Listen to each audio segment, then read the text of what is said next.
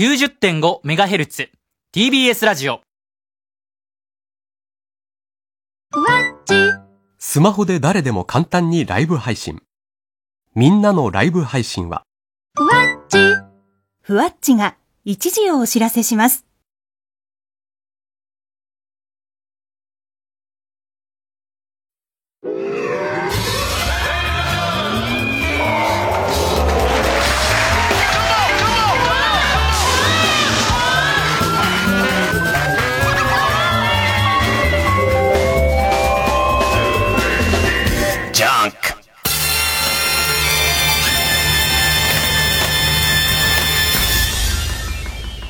今週気づいたこと。まあ、いろんなことに僕は日々気づいてますけど、えー、っと、えー、香水。エイトだっけ？エイタだっけ？それがまだ気づいてないんだけど。のどっちかの、エイト、エイト。ねえーなんかもうこれはダメなんですよ。これポンコツ脳みそになっちゃうと、えー本当はエイトなのに、えーっと、エイタって覚えちゃったのか、本当はエイタなのに、エイトって覚えちゃったのかが、もう毎回わかんなくなって二択で勝負をかけるっていう形に大体なってます。でいて、えー、エイトの香水が随分僕のポンコツ頭の中で完成してきました。あのあいつからあれ？いつから？もう結構前からで、相当前から多分世の中で流行ってて、で、あの、あえて覚えようとしないことに決めたんですよ。うろ覚えのまま言ってやろう。要するに、聞こうって一切しないのに、今時どれぐらい入ってくんだよっていう感じで、えーと、い、挑んでたら、いろいろこう、ついこの間もその、芸能人カラオケ誰がうまいみたいな番組で、あの、チョコプラの、えー、長田くんとかがやってたりと、なんとなくは聞くよ、それは。ね。で、結構完成してきたよ。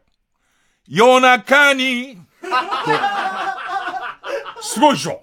夜中に、で、この後のうろ覚え加減が天然だからすごいのよ。夜中に、LINE が、突然君から来たでしょ。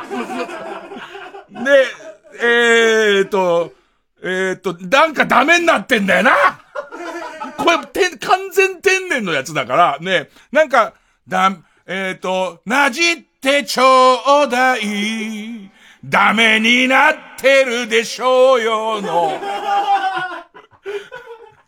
いいかすり方はしてるはずなんだって。LINE は来たでしょ。夜中に、夜中には絶対来たんですよ。で、これがもう、でもそれをちゃんとこの天然のままね、きちんと育てればよかったのに、一回このラジオでふざけて、サビの大事なところを、あの、え、ド ルチェガッバーナ。を、一回ふざけて、ドルチェ、ドルチェ、ドルチェ香水、ドルチェ、ドルチェガッバーナ。を、たった一回この番組でふざけただけで、もうあの周り、それがすぐあのトラックが来ちゃうのよ。ドルチェガッバーナ。なんかわかんないけど、ニュアンスとして、なんかその、付き合ってた頃つけてた香水かなんかの匂いか、ぐっとカウパー出ますみたいな、カウパー出ますじゃ紅白出れねえから、だからカウパー出ますじゃないのは分かってるけれども、ほら、こういうちょいふざけがあるじゃん。ちょいふざけが、純粋な、俺は、俺の中学生の頃にムカついてしょうがなかった、うちの親父の、なんかわかんない、こう、寸止め、寄るようで寄らないようで、お、音も一個ずれてるようでずれてないようでみたいな、その、えーっと、流行歌の、えー歌い方をマスターしたいのに、うちの、そのクソ真面目な親父にはなかった、変なこう、サービ職業上のサービス精神みたいなせいで、もうカウパーとか、その、ドールチェ、ドルチェ、ドルチェ香水が入っちゃって、もう、うまくいってないんだよね。多分年末に向けてまだ効くでしょ、とりあえず。ね。で、その、叫んのも違うし、追っかけんのも違うじゃん。だってこれ例えばカラオケ行って一生懸命練習すりゃそれなりには歌えるようになりますからね。で、えっと、その中で、なんかその YouTube でさ、一番最近香水歌ってる人誰なんみたいな。もう、もう、これもしかしたら、もうちょっと恥ずかしくないか？その、YouTube で、えっ、と、香水を歌ってみたっていうこと全体が、え、今から？って、でもこれ難しいのが、結局この今からをやるかやらないかが、え、タレントとしてよ、世に、まあ、YouTuber でもいや、その世に出るかどうかの差で、ここに、こう、異様な自意識、オリジナリティに対する、えっ、と、自意識過剰みたいなものが、多分、えっ、と、えー、伊集院光をこの程度にしかしないってところはあるわけ。ね。みんなが笑いにくいわ、若手が。ね、そういうところは本当にあるわけ。その、自分で、でもね、今更ね、なんて言わずにやってた人とかの方が、実はちゃんと世に、その出てるっていうことも確かにあるんだけど。まあ、でもその本心の俺は今っていう、今やるって思っちゃう。で、特に YouTube とかが、誰かが受けたやつをやるっていう感じが、なんかこう、俺なんかちょっと否定的な方入ってて、誰誰って調べたらさ、コロッケさん結構やっててさ、で、コロッケさん、したらさ、もうさ、うわ、コロッケさんかでもコロッケさんかって思いながら、ね、内容を見てみたら、北島三郎で歌ってる後ろで岩崎宏美が踊るっていう、超面白いやつもう俺の中で、もう、もうこれぞっていう、ね、これぞ、押しも押されもせ、せぬ、てかコロッケの仕事なんですよ。もうコロッケが生まれた理由は何ですかって言ったら、今このタイミングで、次々と香水を、まあ、次々で長渕剛の香水とか、いろいろやってんだけど、どっかのタイミングで、後ろで岩崎宏美が踊るっていう、ね、これが出来上がったっぽくて、ここ何作か必ず同じ岩崎宏美が踊ってんだけど、もうなんかすごい、北島、トシちゃん、トシちゃんの香水の後ろで岩崎宏美が踊ったり、北島さ、ちゃんとさ、北島三郎さんなんか、もともと、コロッケさん自体が歌が上手すぎ、歌が上手すぎるのと、結局コロッケさんってモノマネなのかどうかもちょっと難しいじゃん。あの動き、コロッケさん、人間の DNA に笑っちゃうって刻まれたあの動きあんじゃんか。俺コロッケさんのモノマネで一番好きなのティラノサウルスで、二番目が鶏だからね。で、その、北島三郎さんも、その、もともと歌が上手いコロッケさんが、ちゃんと、えっ、ー、と、香水を歌っちゃってるっていうことと、もともと北島三郎さんのコロッケさんの、えっ、ー、と、え、モノマネの北島三郎さんの肝は、鼻の穴の黒い部分をどれぐらい多くするかってところだから、だそんなに別に歌が似てるわけじゃない。北島さんもさ似てるわけでもないんだけど、なんだろうね、もう絶対笑っちゃうよ。あの、絶対この、この番組聞いてるような人は、俺のさっき言ってたような自意識過剰を持っててくれて、持ってる同病、同じ病気の人だから、言われて、今言われて、えっ、ー、と、香水歌ってみたのを、YouTube にアクセスするのは、そりゃちょっと抵抗あると思いますけど、見た方がいい。あのね、今あなたが想像したものが映像になってそこにあるから。黒バックで鼻の穴を黒く塗ったコロッケさんが、北島三郎さんを歌ってる後ろのところで、しゃくれながら、岩崎宏美さんのコロッケさんが、踊り狂ってるから。ね。それ以上でもそれ以下でもないから。ね。もうそれは、なんか俺の、俺の負けだよ。俺の負けだよね、完全ね。いやー、とりあえず、紅白までにこのうろ覚えがどれぐらい完成してるかなんだけど、完成させようと思ったところでまた変な風になっちゃうから、夜中にまですげえよかったんだよね。夜中に、でもこの夜中に、LINE が、が、多分ここでもう間違ってるはずなんだよ。こ夜中、LINE もうちょっと後だよね。なんか、こう、多分夜中に突然来たよ !LINE 的な順番だよね、おそらくね。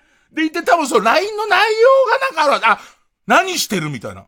何してる？今暇？みたいな。いや別に用じゃないんだけれども、なんかどうしてっかなと思って。あの、機種変して、その、え、電話帳、連絡帳引っ越しするのに、この際だから増えすぎた LINE のいらないの消そうかと思ったらあなた名前あったんでかけては、書いてはみたんだけど、的なのの短くギュッとしたやつ入るよね。多分すごいギュッとしたやつ入るよね。あちょっともうちょっと寝かせます。月曜ジャンク、伊集院光深夜のバカ力。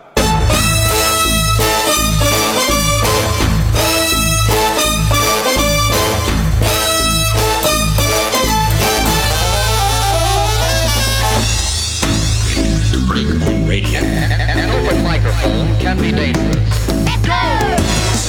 やまあ一応世の中3連休なんだけど、なんか我慢の3連休みたいになってる。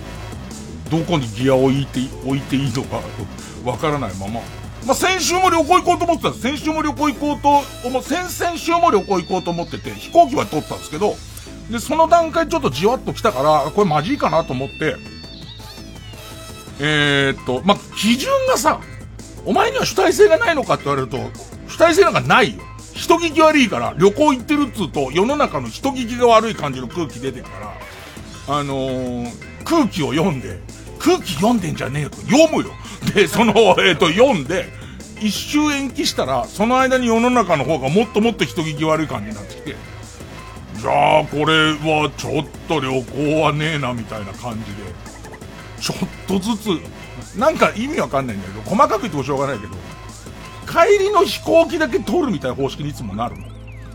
それ帰ってこれないと困るから。帰りの飛行機だけ取るっていう方式が、必ずその、えっ、ー、と、延期されていくっていう、ちょっとずつ延期されていく感じで。で、週末、何しようかなと思って。で、とりあえず家に一日ずっと、まあ、家にいていいんだけど、何にもしないでいる、何にもしませんでしたっていうのがまた、俺の場合は、その、宇都宮隆の入り口になるので、一応床屋さんに行ったっていう床屋さんに行ったっていう結果と、自転車を洗うっていう、まあ、この二つやろうと。で、自転車も、本格的に、本格的に洗おうと思って、汚い方の自転車を本格的に、あの、洗おうと。この話長くなんな。ねえ、曲。えー、クレナズムで、ラテラルアーク。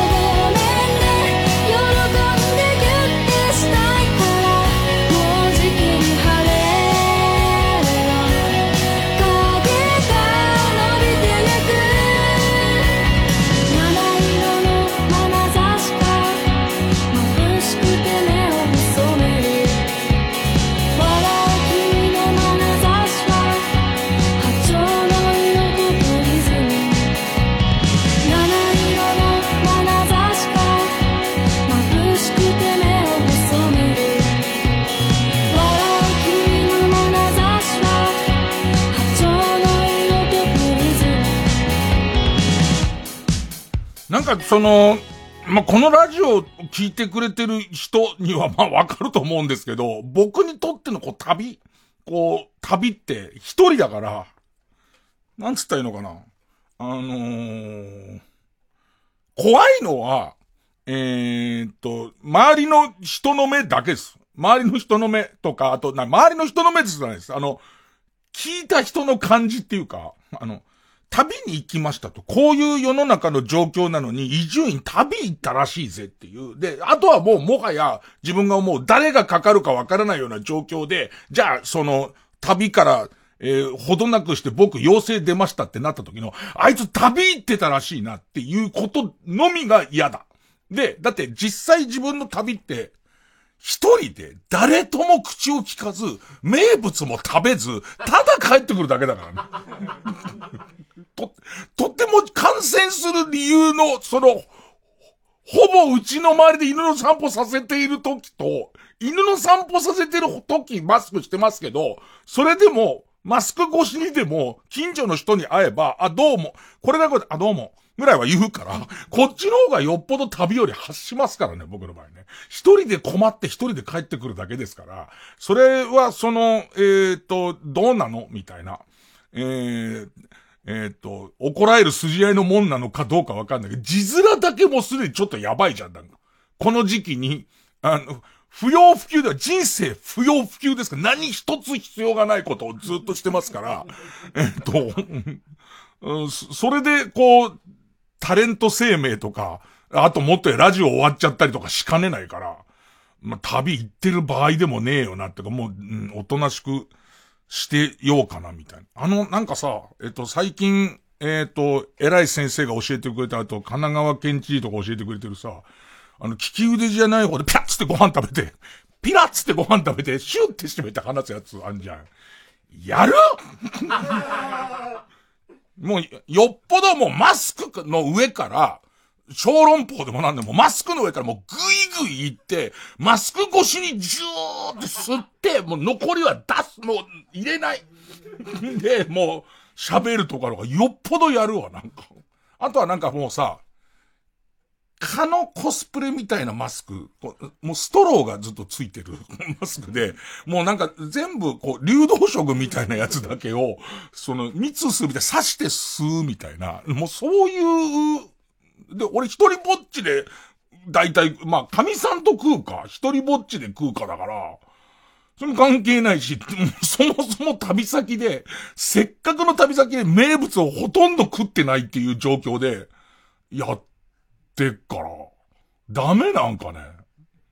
で、それでね、どこまで OK すげえ難しい。どこまで OK がすごい難しくて、えー、っと、土曜かな土曜か。土曜日に、また歌舞伎行ったんですよ。で、歌舞伎、で、まあ、歌舞伎もさ、歌舞伎座出てないんだけど、国立劇場で、えー、っと、出演してる、えー、片岡、えー、片岡さんって三遊亭さんっていうようなもんだもんね。えっと、まあ、その、人が、えっ、ー、と、陽性でしたよって、まあ、なりましたみたいだったけど。まあ、それもさ、前これも言ったかわかんないけど、歌舞伎の公演っていうのは短い公演を全スタッフ入れ替えっていう、もうすべてのその、えっ、ー、と、衣装を着せる人から、お化粧する人から、演者から全員入れ替えっていうのをしてるんで、高太郎さんって言ったかな。えっ、ー、と、もうごと、ごとそのユニットの人たちは休み。みたいな。で、それ以外の人たちはできるみたいで、まあ国立も続けるみたいだけど、歌舞伎って、歌舞伎やっぱ面白かったな。今回、読み方忘れたら、雲の糸なんとかっていう、なんかあの、猿之助さんみんならこれだよって言われて、猿之助さんのすげえやつやるから、つって見に行ったんだけど、もう猿之助カタログ。なんかね、最初出てきた時に、えー、8歳ぐらいの女の子として出てくるのね、猿之助さんね。嘘でしょって思うでしょうね。8歳ぐらい年派もいかない、あどけない、多分10歳いってないと思うんだよね。女の子として出てきて、えっ、ー、と、おじちゃんたちと踊りを踊ったりとかして、で、おじちゃんたちあまりの可愛さに心を許しちゃうけども、どうもこいつは化け物っぽい、みたいなとこでいなくなるみたいな。で、次多分、故障って、故障って何歳ぐらいなんだろう？今度男の子。10代は、10代少年少年として現れて、で、その後、えー、こいつも怪しいってなって、えー、女性で現れたりとか、5変化ぐらいするんだけど、まあ、それがね、大人のヒーローショーだね。女郎雲の化身で何変化もしながら、えっ、と、源の頼光かなんかの命を狙いに来る女郎雲の化身を、その、頼光と頼光の強い弟子の坂田の金時ってあの、金太郎の、金太郎は最後坂田の金時なんだけど、あと、えっ、と、薄井貞光って言ったらまあそういう、あと5人衆ぐらいでやっつけると完全ヒーローショーなの。超面白くて。で、それを見て、で、あれをやたら使うのよ、あの。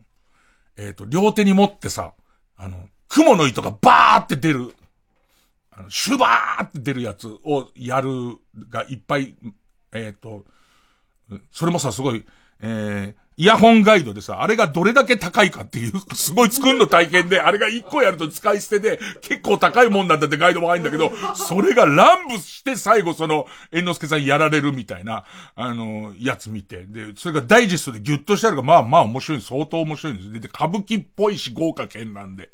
で、それ見て見終わった後に、あのえーやることなくなっちゃって、俺ね、そのね、ドラクエウォークのチェックポイントで、越谷レイクタウンっていう。で、実は僕埼玉行ったって話ここで僕やってると思うんですけど、あの、埼玉すごい、一日ですごい量回ってあげく、えっ、と、越谷レイクタウンのそのドラクエのチェックポイント行ってるんですけど、あの、厳密に言うと、ドラクエのチェックポイントってそこに触った上で、ちょっとしたクエスト、本当にちょっとした、もうその300メートルも歩けばクリアできるようなクエストをクリアするとお土産物が手に入る。正確に言うと、タッチすると丸一日クエストに挑戦する権利が得られて、そこで成功するとお土産をもらう権利が得られるっていうもんなんだけど、俺その日ヘトヘトでレイクタウンついて、レイクタウンを、えにタッチしたことが嬉しくて、テンション上がりすぎてクエストをやらないまま期限切れになってて、埼玉一個だけ残してるっていう、まあ、状況だったの。でいて、越谷は旅じゃねえんじゃねえみたいな。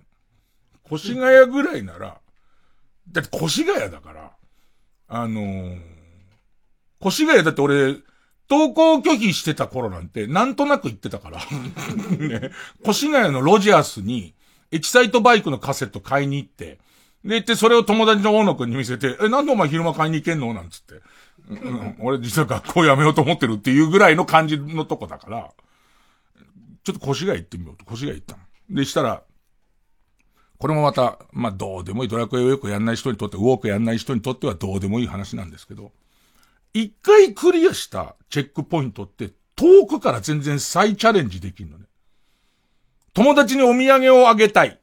ね。えっ、と、自分の手持ちのお土産なくなっちゃったから、えっ、と、もう一回追加を買って、えー追加をゲットしてあげたいっていう時には、割とかなり一回チェックしたとこ遠くか、それこそ、多分銀座から浅草雷門取れるぐらい。そ、その極端に地図上にさえ表示されれば、もう一回行ったことにできるっていう制度があるんだけど、それが越谷レイクタウンは、俺やっぱ一回通ったことにな、一回要するに触ったことになってからそれが発動されて、普通に電車乗ってるまま取れて、全然降りなくてよくて、あ、取れたわって。で、となるとどうしようかって。この今乗ってる電車どこまで行くんだって言ったら大宮の方まで行くってなって。じゃ、宇都宮の駅前の餃子像って、え新幹線で大宮から30分ぐらい。もう行って、行って餃子像をチェックして、そのままもう、えっ、と、帰りの新幹線乗って戻ってこようって言って、ねこれ一個今日取ろうと思って。新幹線乗ったら、パンダグラフの故障ですかなんかなって。待てど暮らせど一個手前の小山って駅から出てかない。もうずっと、もう、あ、もうこれは、な、なんだかわかんないけど、もう行くなってことなんだなってなって。そしたらこんなことあんのねなんかさ、さ、小山に止まらない新幹線なのこれはね。宇都宮まで止まんない新幹線が、パンダグラフがおかしなことになっちゃったから、新幹線の再起動って初めて、新幹、まずなんだかわかんないけど、電、電力の供給の系統がおかしいから止まりますみたいなことになって、機材点検しますってなって、シーバーラがずーっと止まってるわけ。でいて、えーっと、そしたら一旦全部電気とかエアコンとか消えて、もう一回作って再起動的なやつ して、それでもダメで。で、なんかそのパンダグラフに、え、パンタグラフ？パンダグラフ？お怯えんで鉄道用語の間違いほら、前任者がすげえうるせえから。ね。ものすげえうるせえから、これ怯えんだけど、それで、ビニール袋が引っかかってるから、いつまで止まるかわかりませんって。それがずっと、えっ、と、小山駅っていう、え、遅めの新幹線、各駅停車の新幹線は止まるけど、のホームでずっと行われてんだけど、なんか諦めたとように、降りたきゃ降りていいってなって途中から。その、最初のうちはドアも開かないし、ずっとそこで止まったんだけど、あの、なんだかんだでいつ復旧するかわかんないから、降りたきゃ降りていいですよ、みたいな。なって、そのまま帰ってくるっていう。そのまま、その逆のホームで帰ってくるっていう、有意義な。ねえ。要するに3連休の1日目を超有意義な形で過ごして、で、それから自転車洗う話だよね。どうでもよくなっちゃった、自転車洗う話。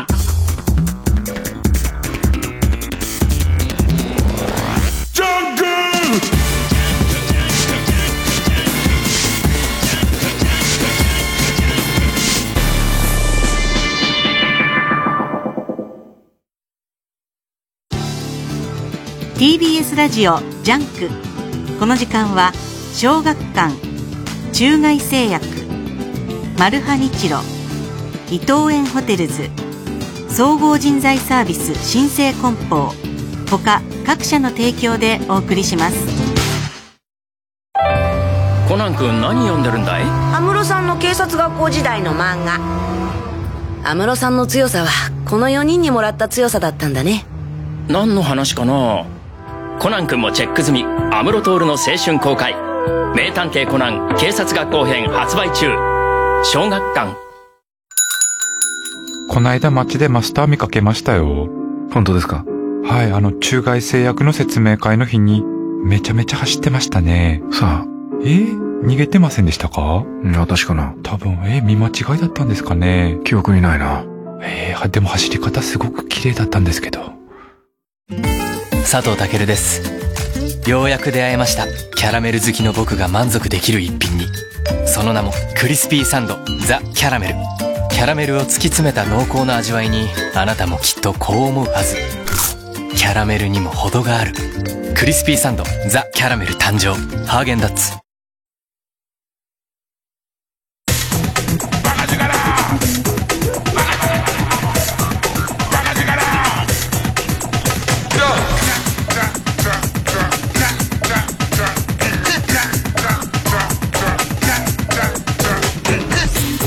ジャンク一丁院光る深夜のバカ力。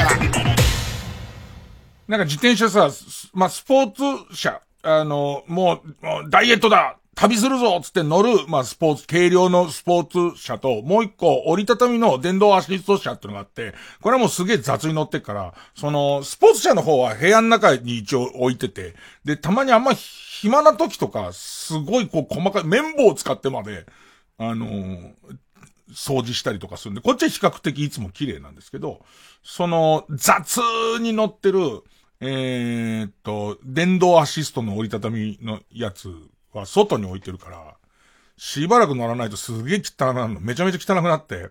で、まあ、その都度都度普通にざっと拭いたりはして乗るんだけど、たまに本格的に洗おうって、3年に一度か5年に一度ぐらい、本格的にビュバーって洗おうって思って、で、毎回そうなんだけど、洗車場、コイン洗車場ってあるじゃん。あれが都内でぐんぐん減っててさ。で、前の時にあったとこはもうないが2回ぐらい連続で続いて。で、あとまた、自分がその生まれが荒川区とかで、その生活圏が足立区とかだったから、で、そうするとね、東京都内で足立区には何個かあるから、なんていうのかな。えーっと、学生の頃ぐらいまではどこにでもそんなもんあるだろうって思ってたせいもあって、いざ探すと全然ないのよ、そのコイン洗、洗車場。そのなんか、スプレーガみたいな、あの、えやつでビュバーってやる、ビュバーってやる、ビュバーって水が吹き出したりとかする、なんかだだっ広い駐車場に機械がいっぱい置いてあって、コイン入れてビュバーってやる、あのーコイン洗車場を探したら、家から15キロぐらい。自分の家から、えっと、板橋、板橋区の高島平の方に一軒あるっていうことが分かって、じゃあそこまで行こうと思って行ったら、なんかその連休表出ないっていうことで、で、天気もいいってことで考えることは一緒なのか分かんないけど、すごい量マイカーの人たちがいっぱい来てて、で、その洗車の時間を待ってんの。で、その真ん中に一人だけチャリなの。俺だけだ、チャリ洗いに来てる人は俺だけなのよ。で、行ってその、なんか大勢さ、それこそ本来、この旅行行こうと思ってたけど的なファミリーカーみたいないっぱい止まっててさ。お父さんの洗車た手伝ったら、その横の、えっ、と、買い物行ってもいいよぐらいの空気の、なんか、幸せ家族みたいな人がいっぱい並んでるわけ。で、行ってさ、すげえ恥ずかしいんだ。一人だけ自転車だから。ちょ、自転車、自転車これで洗うんだ、みたいな空気。で、で、やっと自分の番が来て、で、いて、自転車洗ってんだけど、車のスペースだから、車のスペース取ってて、横に間仕切りみたいなやつがあるから、入ってきた車が、要するに、空いてると思っちゃうんだよね。自転車洗うとこじゃねえから。あの、頭が出てないってことは、車の姿が見えないってことは、空いてると思って、我先にそこに入ってきたやつは、すいませんっていう、すいません、あの、自転車なんか手洗いでいいと思うんですけど、みたいな。僕もそう思うんですけど、みたいな。ね。で、さらにはさ、コイン洗車場って言ったことは、なんか最初、あのーと、ジムの持ってる、え、ガンダムに出てくる、ジムの持ってるビームスプレーガンみたいなやつでずーっと、ブシャーってやる。で、実はずーっとこの話してる、一番最初にこの、え、ビュバーって言ってる時からずーっと頭の片隅で、ケルヒャーが出てこなくて。で、あの、戦ってはいたの。俺の中の軍勢の2割ぐらいはケルヒャーを思い出すためにすごい一生懸命、記憶の扉をこじ開けようとしてて、みんなで丸田んぼを持って記憶の扉にドーンって行きながら、戦いをやめるわけいかないから、こっち側のメインの軍隊はビューバーって言って表現をし続けるってのあったんだけど、あの、ケルヒャーのすごいのみたいのがついてて、で、コインを入れてコースを選ぶと、最初に水がずっと5分ブシャーって出続ける。出続ける。ブシャーとかずっと出てて。でいて、その後に、泡モードつって、あの、泡の洗剤が3分間、あの、ジョボジョボジョボジョボってこう出てくる。ずっと出てきて、で、それをまんべんなく、えっ、と、車に、えっ、と、まとわせて、泡だらけに、な状態にして、で、その後休憩時間みたいなのがあるの。2、3分その泡が多分分解するみたいなやつを待つみたいな。再び、えっ、と、これはタイマーでカウントされてないんだけど、自分で、ああ、泡が分解したなって思ったところで再開ボタンを押してくださいって一旦止まんの。ね。最初の5分はデジタルカウンターで勝手に水。その後の3分はまたデジタルカウンターで勝手に泡で。で、その後は自分の塩梅で泡がどれぐらい分解しましたかになり、最後に3分間かな ?5 分間かな？その泡を全部流すための、ま、水ブッシャーっていう、この3段階に分けられるんだけど、当然これってさ、別にトラックだってこれでやるわけじゃん。ね？あのー、3トントラックぐらいまでこれでやるわけじゃん。でも俺さ、折りたたみの自転車だからさ、別に水のブシャーも1分あれば十分だから、正直残りの2分ってただ水捨ててるだけなんだけど、その間にも一旦車入ってきて、きては、だよっていう。ね。空いてないんなら空いてない的なのなんか出せよみたいな、ね。ここまで頭入れちゃったじゃんみたいな空気出されて。で、俺ずっと水捨てながらすいませんってやって、泡もそんなにいらないよね。なんかわかんないけれども、な、こんなにいりますっていう、多分、ベテランの泡姫に叱られるぐらいの、そんないらないよ泡っていう、ね。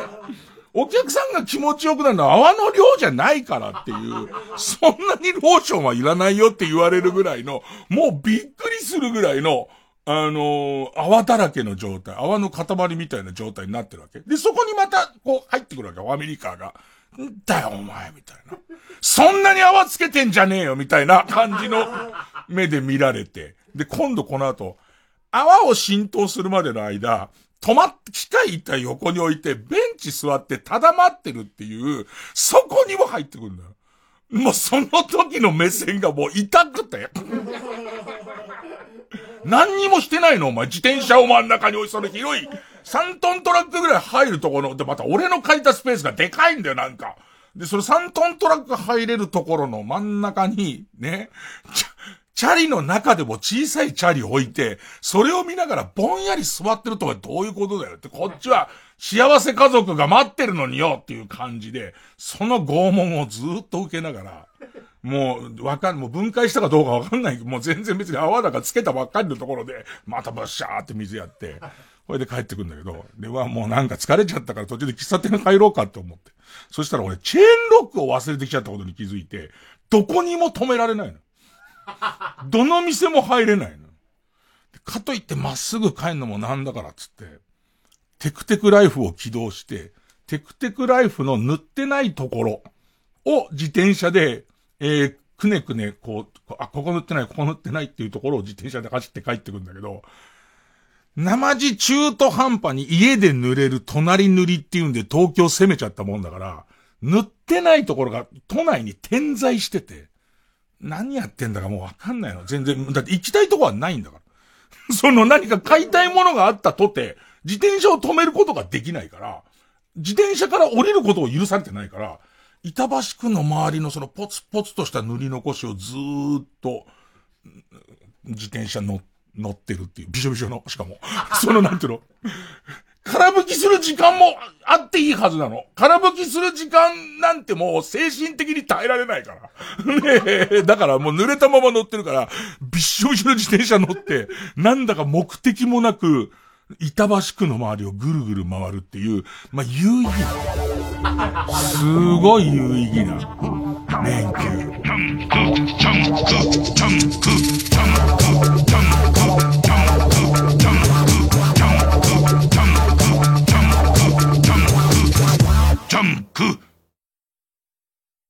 先を急ぐ者たちが通るワイルディッシュの道。漂う美味しそうな香りがマルハニッチーロを翻弄する。次回「パイレーツマルハニッチーロ」米も麺もチンして袋のまま行け。こりゃ発明だ。マルハニチロ。お仕事を探しているあなた新生グループの新生梱包にお任せください。新生梱包？新生梱包のウェブサイトでは様々な物流のお仕事を検索できます。男性女性未経験でも大丈夫。ぴったりのお仕事がきっと見つかりますよ。この仕事良さそう。新生梱包で検索三井住友信託銀行主催 TBS ラジオ公演「私遺産」忘れられない人がいる。残しておきたいものがある。守り続けたいことがある。あなたが誰かに伝え残したい人、物、ことを400字でご応募ください。締め切りは11月30日。私遺産で検索。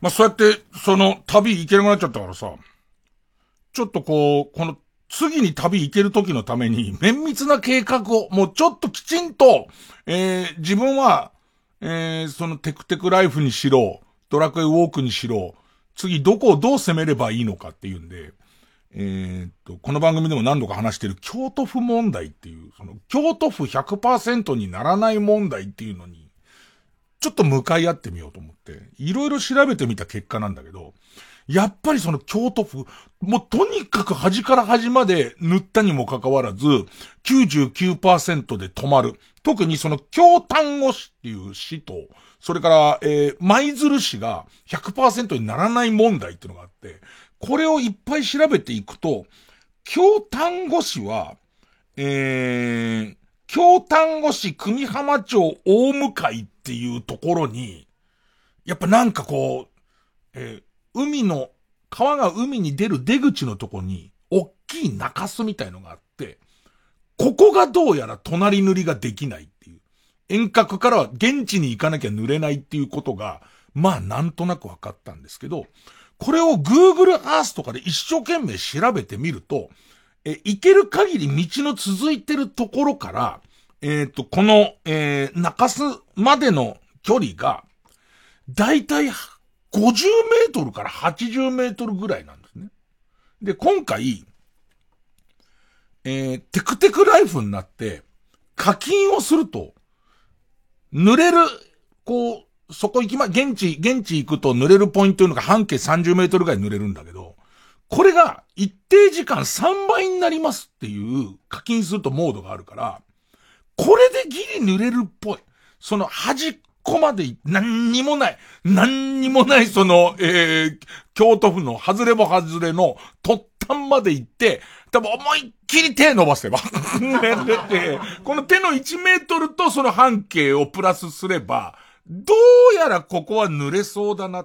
隣塗りはできない。だ東京で塗ることはできないけど、現地に行って、最後にある建物がカレー屋さんで、そこから、そうね、約1キロぐらいとぼとぼ歩いた先のところで、えっ、と、課金した上に手を伸ばせば、なんとかなるっていう。で、この、濡れる場所の半径っていうのも、えー、レベルが上がるごとにちょっとずつ広がるっていう特性を持ってるので、今の俺のレベルまで来ちゃえば、行って3倍、もしくは5倍っていうモードがあるんだけど、それを使えば濡れる。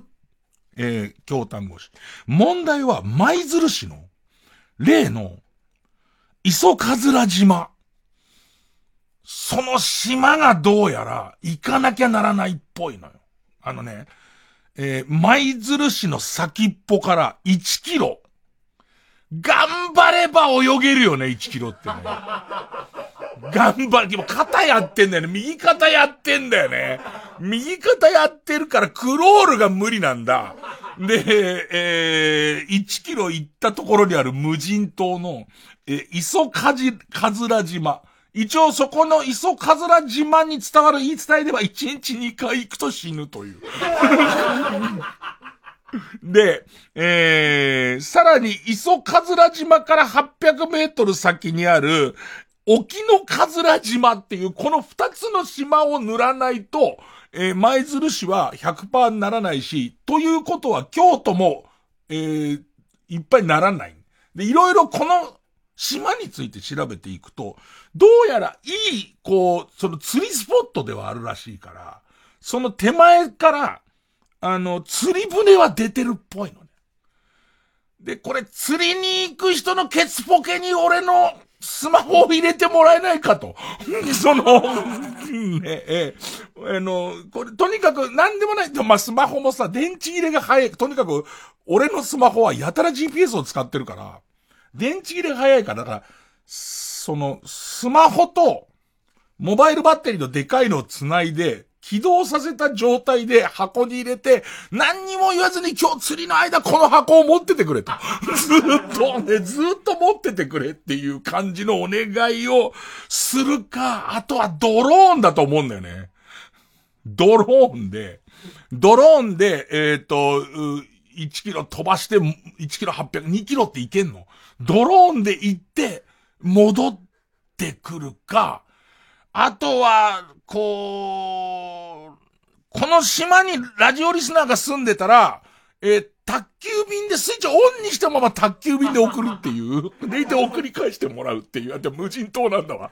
無人島っていう記録は見つけたから、できないんだよね、これね。1キロ長えなその組浜町大向かいの方は、その50メートルだ80メートルだから、なんだかんだ言って、室伏さんみたいな人に投げてもらえばいいわけ。あの、紐つけて室伏さんみたいなやつに投げてもらって、それをこっち側でくるくるくるって巻き取っていけば、とりあえずそれ濡れてるはずなんだけど、最悪。このね、磯かずら島、今んとこ考えてるのは、釣り船をチャーターしようかなと思ってんだけど、今までの芝居とはもう桁が違うじゃん。釣り好きな人だから。釣り好きなでってパ、見バレすると思うんだよね。で、釣り好きで、コロナ収まった途端に、もうこの、えー、っと、磯かずら島まで釣りに行きたいっていう。で、で、何が釣れるみたいところに、結構、アマダイとか、ああと大物、でかい、こう、ブリとか、ああいうもんなわけ。で、こっちさ、初心者だから、アマダイってすげえ、一回ひどいのやってんだ、言って。アマダイって、ちっちゃい魚を釣ってかかったやつをそのままにしてると、その魚を食べに来たアマダイを釣るみたいな。とてつもなく難しい釣り。俺にとっては難しい釣りだし、そんな、ブリとか大騒ぎじゃんか。でも今までのタクシーの時みたいに一人芝居をしなきゃいけないわけじゃん。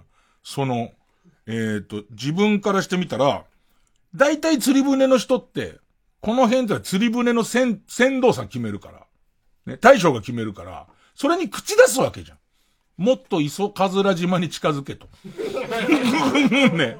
違うと思うんだって、その、あなたが思ってるポイントは、磯かずら島から外れてるっていうことだけで俺はダメ出ししなきゃいけなくて、海の男に。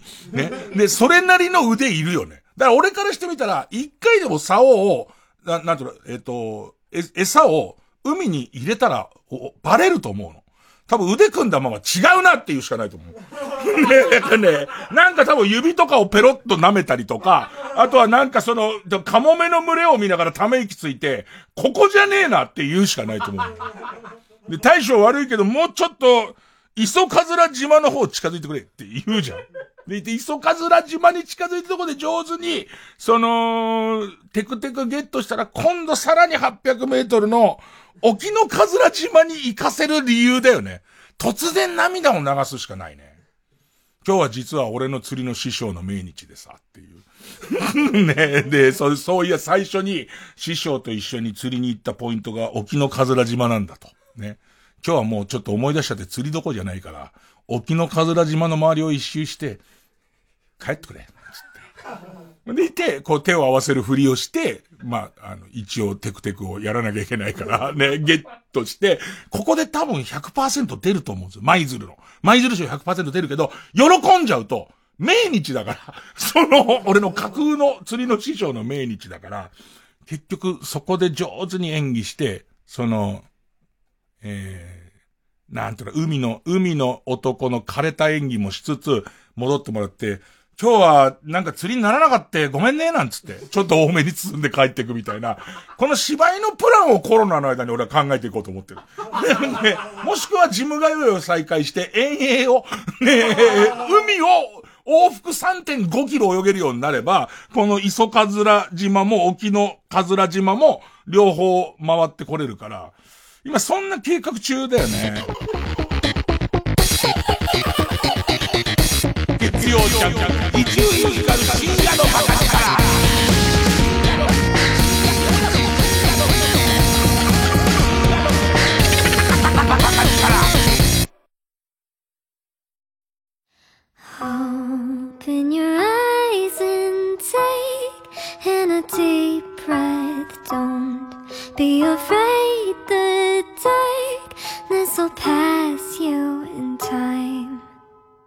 ここで、アノニムーズの合図をお聞きください。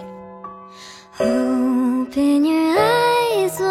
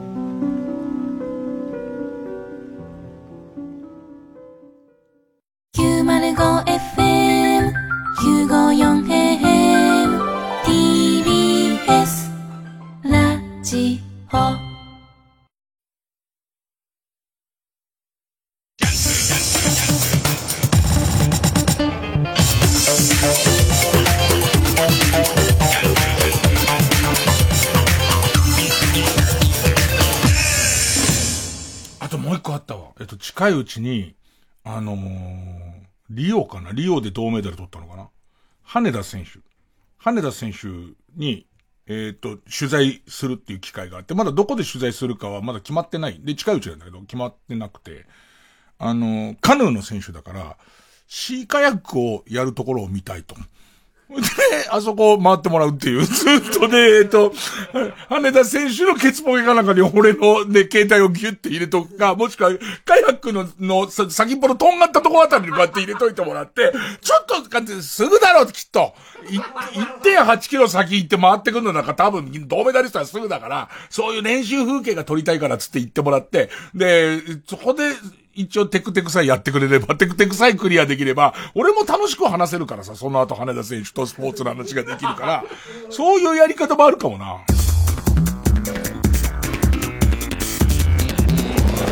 ジャンク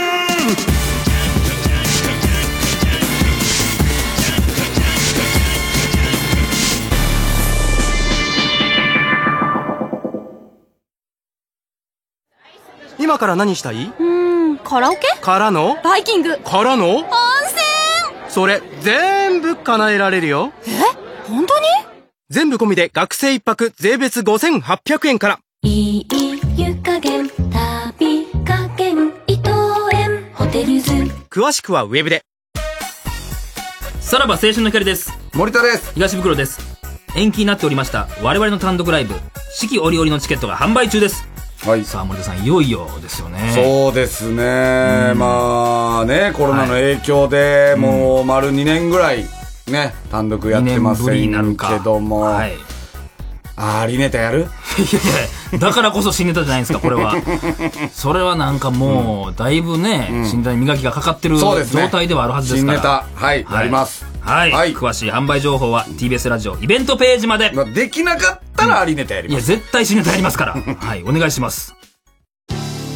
TBS ラジオジャンクこの時間は小学館中外製薬マルハニチロ伊藤園ホテルズ総合人材サービス新生梱包他各社の提供でお送りしました。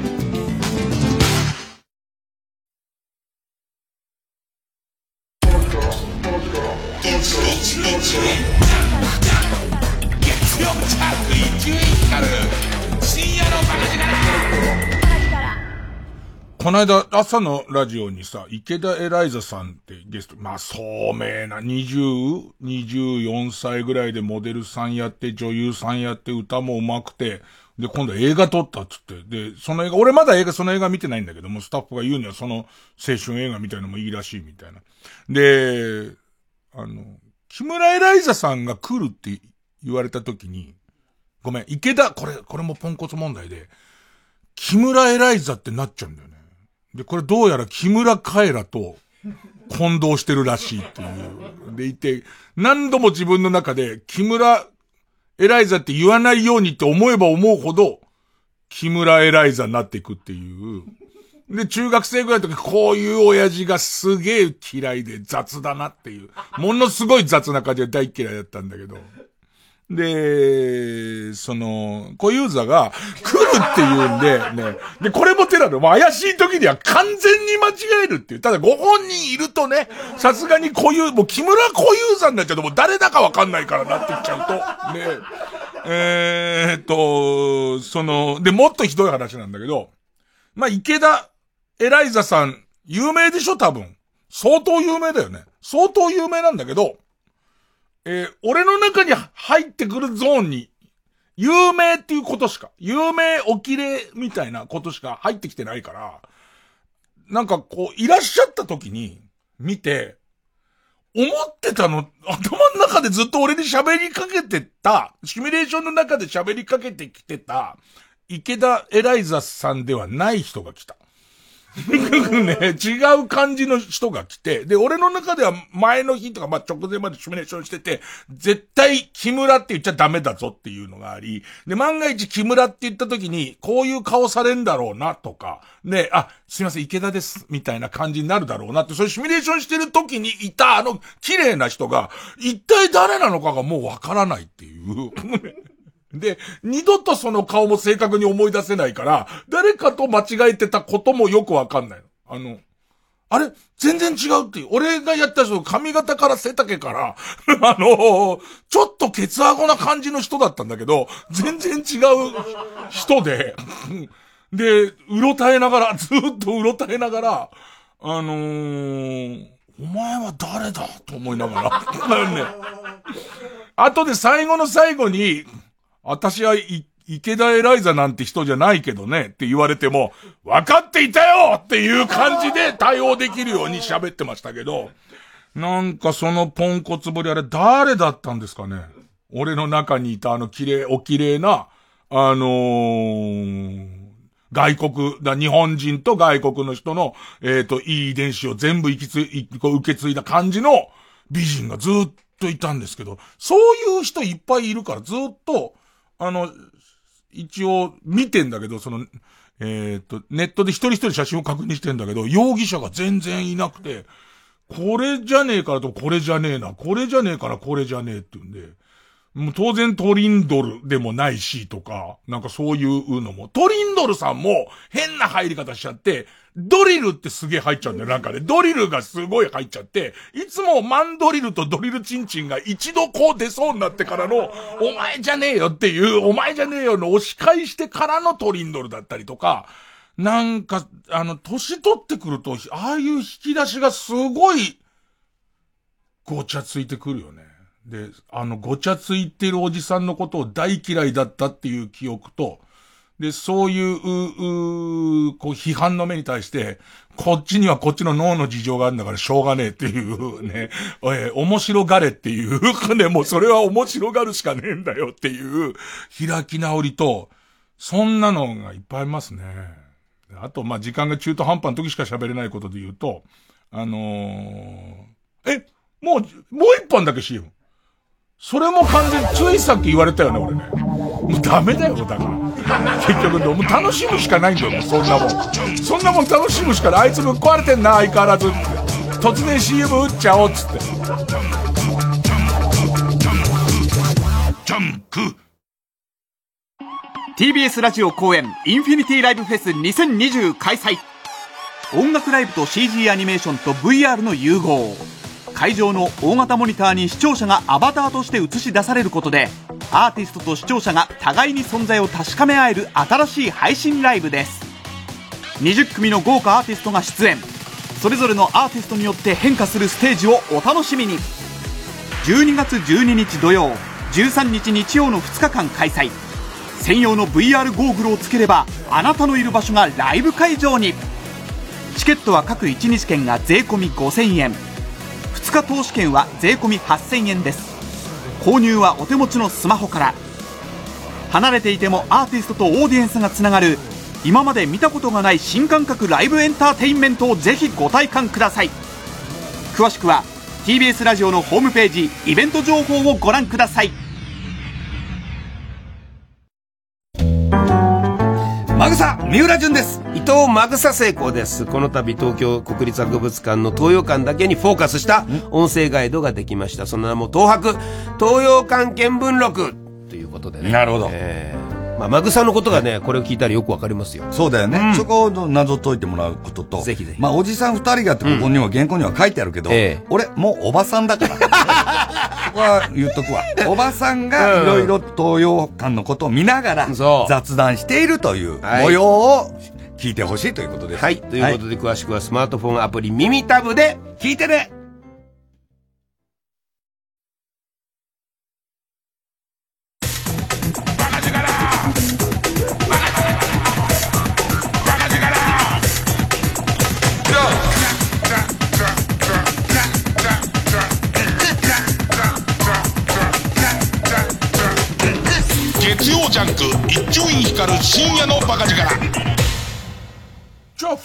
CM 入って、時報までの間、そのどうでもいい、どうでもいい話をすれば、どうでもいい話なんだけどさ、あのーウォーキングデッドの新しいの始まってるでしょ？多分10みたいなやつが。多分配信が始まったばっかりだと思うんだけど、ウォーキングデッドどっから、その、滞ってんのかもわかんないぐらい、よくわかんなくなっちゃってて、途中つまみ食いみたいに見てるうちに、ますますなんだかわかんなくなっちゃったんだけど、一個だけ確認したいんだけど、ウォーキングデッドずっと見てる人いるかしら、ラジオ聞いてる人に。もう多分10年ぐらいになると思うのね。2010年ぐらいに始まって、ずっとその、お、騒ぎがあって、途中で触れてんのか触れてないのかがわかんないんですけど、もう、最初のうち死んだやつって骸骨になってないの。その、最初にこう、ウォーキングデッド始まった時に、ほぼほぼ街ゾンビになったじゃん。ほぼほぼ街ゾンビになって、さ、その最初のもうシーズン2ぐらいの時に見渡す限りゾンビみたいなことになってたじゃんか。あいつらもう骸骨になってるような気がすんだけど、もう、もう、なんなの？あのウイルスに途中でなんか、この、あのウイルスには暴風効果みたいのがあって、そこも最終的ないい塩梅のとこまで発行したら止まることになってるんですとか、そういうのがあったのかもわかんないんだけど、ずっといるだろ、多分まだ。まだゾンビいるよね。なんかその途中の段階で人と人との戦いがいっぱい続いちゃった時に、なんかあんまそういうんじゃないんだけどなと思って見逃しがちになっていき、で、よくわかんなくなってんだけど、今、骸骨がみんな歩いてると急に怖くないよね、なんかね。全部別に内臓なしの骸骨やつがガチャガチャガチャって歩いてると、そんなに怖くない。骨骨ロック感出ちゃうからかな。それは多分どうでもよくなっちゃうんで、天まで見てる人は、その剣はどうなってんのっていう、その公式ではどういう風に、なんか、でも、あの中での出来事みたいのは10年経ってるよね。だってさ、子役のことがどんどん大きくなってったわけだからさ、そうやって考えるとある意味実時間は経ってる、経ってておかしくない設定じゃんか。だってさ、何ヶ月前に行方不明になった人、ほぼ白骨で見っかりましたとか言ってるよね。世の中のニュースで。ってことは割と白骨ってそこそこ、1年もありゃ白骨になんでしょあれって。だってことは何なんだあれ。どうなってんのか教えてほしい。で、あと小さい、その、小さい話で言うと、あの、また、えこの番組でおなじみのよく知らないお笑いの話なんだけどね。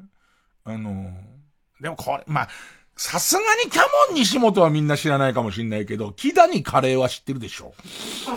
ねえ、木谷カレーがいるんだけど、えー、っと、なんつうグループだったっけな。なんとかパンダ。なんとかパンダの、よく俺がサービスパンダって間違えて、石井さんサービスパンダじゃありませんって言われんだよ。スレンダーパンダ。スレンダーパンダ、みんなあーってならないよね。だってスレンダーパンダも知らねえし、キダニカレーも知らないから、あーそれねってならないよね。今のクイズ無理すぎだよね。俺がよくサービスパンダと間違えるあれなんだけどって言われて、で、出てきて、あ、そう、スレンダーパンダって言われて、そうってなんないもんね。丸々一年一緒に草野球やって覚えねえんだから、こっちが。ね。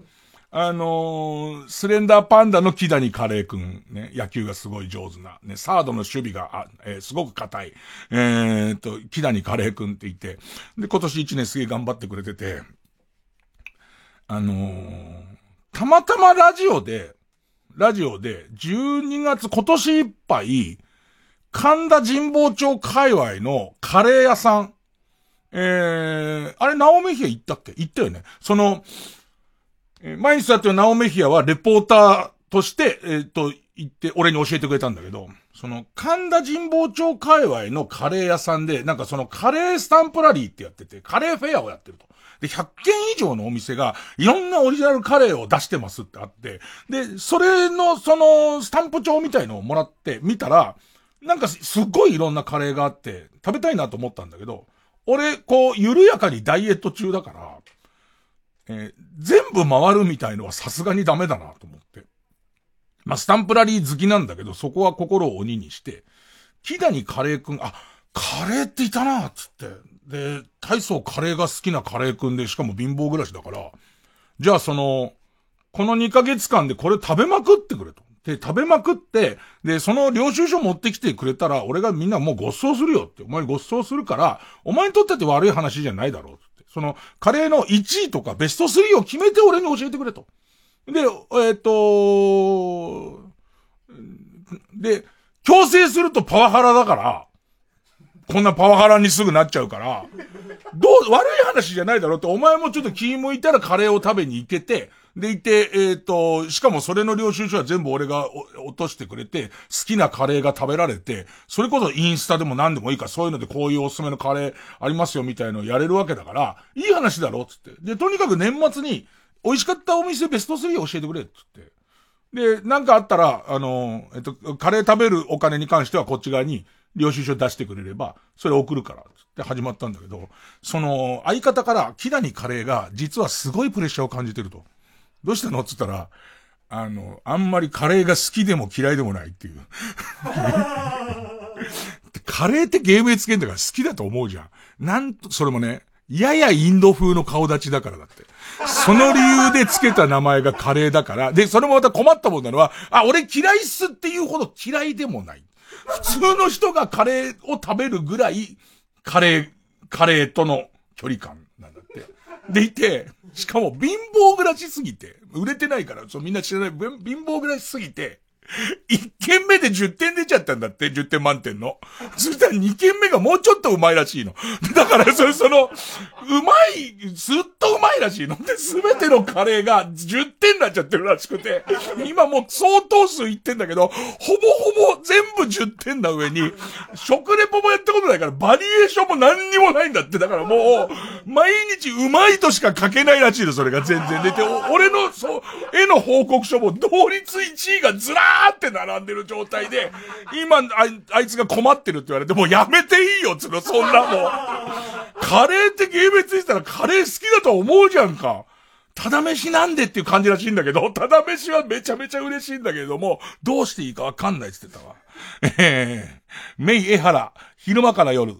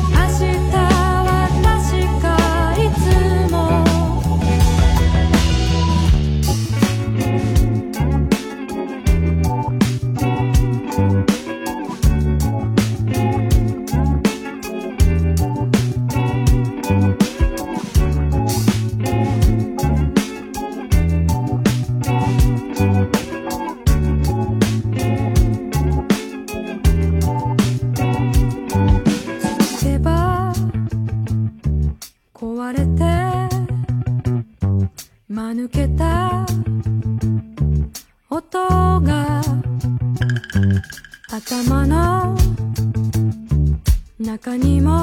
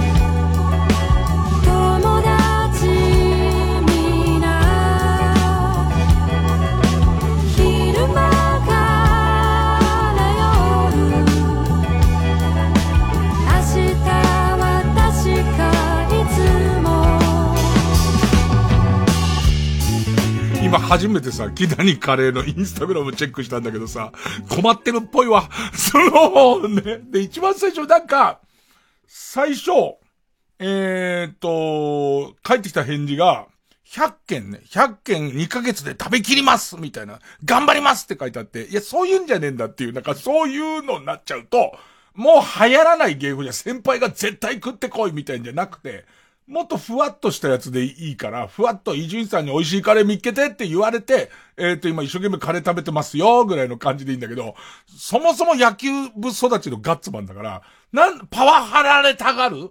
ねえ、パワハラれ、ハラれたがりなんだよね、なんかね。で言って今やっと、やっ やっと落ち着いてきたみたいだけれども、えっ、ー、と、ルーと米の硬さがマッチしてるっていう、なんだろう。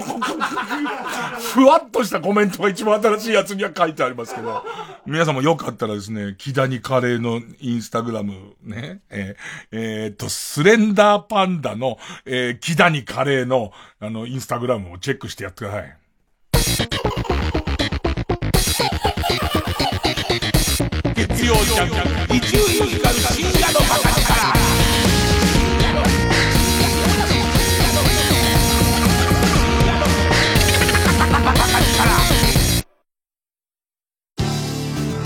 TBS ラジオジャンク。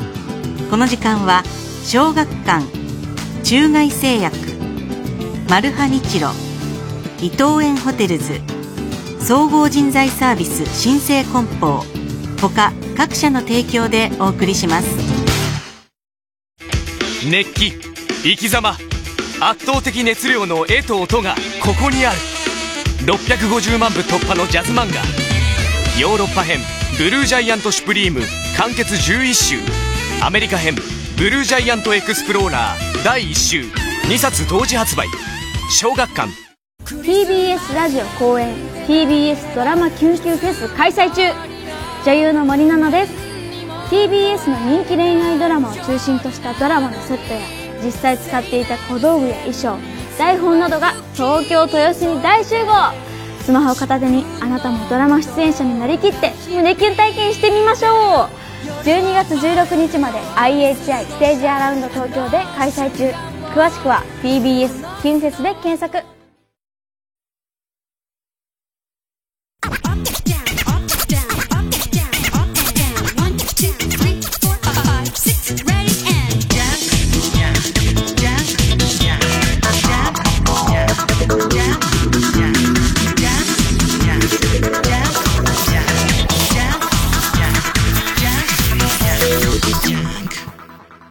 今さ、インスタ見っけたんだけど、まだ2軒しかカレー屋さんだ、多分、もっと行ってるけど、あげられてないんだと思うんだよね、なんかね。で、えっ、と、ちょっと笑っちゃったのが、なんかチキンカツハンバーグカレーみたいに食べてんだけど、えー、なんとカレーの上にチキンカツとハンバーグが乗り、さらにその上に半熟目玉焼き、えー、カレーが嫉妬しちゃうぐらい豪華な盛り合わせでお腹も膨れ上がります。多分この辺でいっぱいいっぱいだと思うんで。えー、それぞれの存在感がすごいけど、一緒になれば息の合った演奏を見せてくれるボンジョビみたいなカレーですか皆さん。お前そっちなんじゃねえの？好きなの？カレーじゃなくて。カレーじゃなくて洋楽のバンドが好きなんじゃねえの？だってさ、カレーの説明としてさ、なんかよくわかんねえまま、ボンジョビを生き生きと書いてる感じさ、その感じどうなん？で、もう一件が、えっ、と、普通の、これがまたとんでもねえ消防に手出したのが普通のビーフカレーなんだ。で、要するに、要するに、美味しくビーフが似てありますっていうだけの、いいわゆる基本の基本のカレーなんだ。それがサラサラのルーと煮込んだ柔らかいお肉が超絶マッチング。お米の硬さもちょうどいい。ルーと絡みつくって書いてあって。もうなんかわかんないけど、もう多分相当暗証に乗り上げてるよね。俺らもよく考えたら普通のカレーの説明の仕方ってわかんないもんね。うわ、ちょっと見届けていこう。木谷カレー。こういうのって検索するには何を教えてあげるのが一番いいの？ローマ字で、木谷で、えー、っと、アンダーバーあって、カレーはあの、何 ?cu, rry で、木谷カレーだから。あの、更新頻度が遅い場合は苦労してると思ってやって。で、食べてるのは、だってさ、毎回飯ただなわけじゃん。俺にそれ申請出せばただなわけだから、食べてんのは相当食べてんのに、まだ2件っていうことは、多分相当滞ってるとは思うんですけどね。さあ、じゃあコーナー行きます、こちら。新、新、勝ち抜き体合戦会あいつの頭は言えよさあ、えー番組オリジナルのカルタを作ろうという新勝ち抜きカルタ合戦会です。えーこのコーナー毎回2つのテーマのカルタが戦って、えー生放送で番組を聞いている皆さんからのメール投票で最終的に勝敗を決めます。で、対戦するのは前の週に勝ち抜いてきたカルタと、えー現在たくさんのテーマを同時に募集している予選ブロックの中で一番盛り上がっているチャレンジャーのカルタです。えー勝つごとにあ行から家行、家行から作業と進んで負けると予選ブロックに戻ります。えー和行まで勝ち抜いた時点でカルタは完成ゴールインです。同じ文字で3連敗するとテーマが消滅になっちゃいます。ということで。いや、だからもう本当に何、何がパワハラか難しいみたいな。ね。草野球とかでも監督やってても結構気使うよ、なんか。えっと、最後の試合は順位確定が出て何にも考えないでいいから、あの、日頃あんま出番のない選手を出してあげようと思ったら、うちのエースが最多勝争い、勝つとタイみたいなことになっちゃって、それからあと、規定打席にあと2足りない、あのー選手が出てきたりとか、あと、規定打席に足りちゃうと、シーズン規定打席に達した上で0割っていう記録ができちゃうやつとか、全員に配慮しながら野球の監督やるのって超難しい。で、なんかこう多分おかしなことになると、伊集院さんの腹す、なんとか腹、なんとか腹になんでしょ、きっと。何をやろうがなんとか腹になるんだと思いながら、ビクビクしながら草野球。ね。ビクビクしながら草野球やってますよ。さあ、えー、今週の対戦カード、まずは勝ち抜き中。わざと知らないふりをしてとぼけて嫌味を言い、にやりとする。古市のりとし節がテーマの、すっとぼけ古市のりとし節カルタ。えー、今週は魔行のカルタになります。えー、対する予選ブロックから登場のカルタは、えー、まあ、ボキャブラあたりが最初ですかね。こう、タレントに、こう、キャッチフレーズ。あの何二つなっての通りなみたいな。ああいうのをつけるようになった。えす、べての有名人に、えーいろんなキャッチフレーズをつけてあげようというテーマの有名人キャッチフレーズカルタです。キャッチフレーズカルタは久しぶりに、あの、カルタの読み札ぐらいの尺だなと思って。ねえ。もうカルタっていうことは実はあいうえお順でやること以外はほぼほぼ無視されてるということをひた隠しに隠してきたんですけど、気づいちゃいましたね。さあ行きましょう。じゃあ、まずはこちらから。すっとぼけ古市のりとし節カルタ。とぼけた顔してバンバンバンバンバンバンバンバンバンバンバンバンバンさあ、えー、ペンネームじゃがやまりこ。ま、マリオって、マリオネタ多いですけど、まあなんで。マリオって、普段、キノピオとかと仲良くしてるのに、キノコを食べてパワーアップするのおかしくないですか？ミニ豚を飼っているのに豚肉は食べる前園さんと同じじゃないですか。私はその、その情報を知らないわ。その情報を知らないけども。そうなんですよね。あの、キノピオっていうやつは、あの、物扱いのキノコと、どういう際、どう、な、自覚で生きてんのかね。あいつはね。えー、すっとぼけ、古市、のりとしぼし、カルタ、青いみかん、ま、マリオブラザーズって、言葉おかしくないですか？千原兄弟で言うところの、聖治兄弟みたいなことですよね。ああそうかマリオとルイージだから、マリオブラザーズって、変だよね。えー、そもそもマリオのファミリーネームって何だ？あんま気にしたこともないよね。マリオブラザーズ、まあ、その、俺らさ、マリオって名前が多い国がどこで、で、マリオが名前なのか名字なのかみたいなことあんまこう、わかんないで生きてるよね。ちょっと朝の番組で話題になったんだけど、奥様は魔女っていう、えーっと、米倉涼子が日本語版やった方じゃない。元祖のね、あの、元祖の奥様は魔女って、旦那さんの名前がダーリンっていう名前なのね。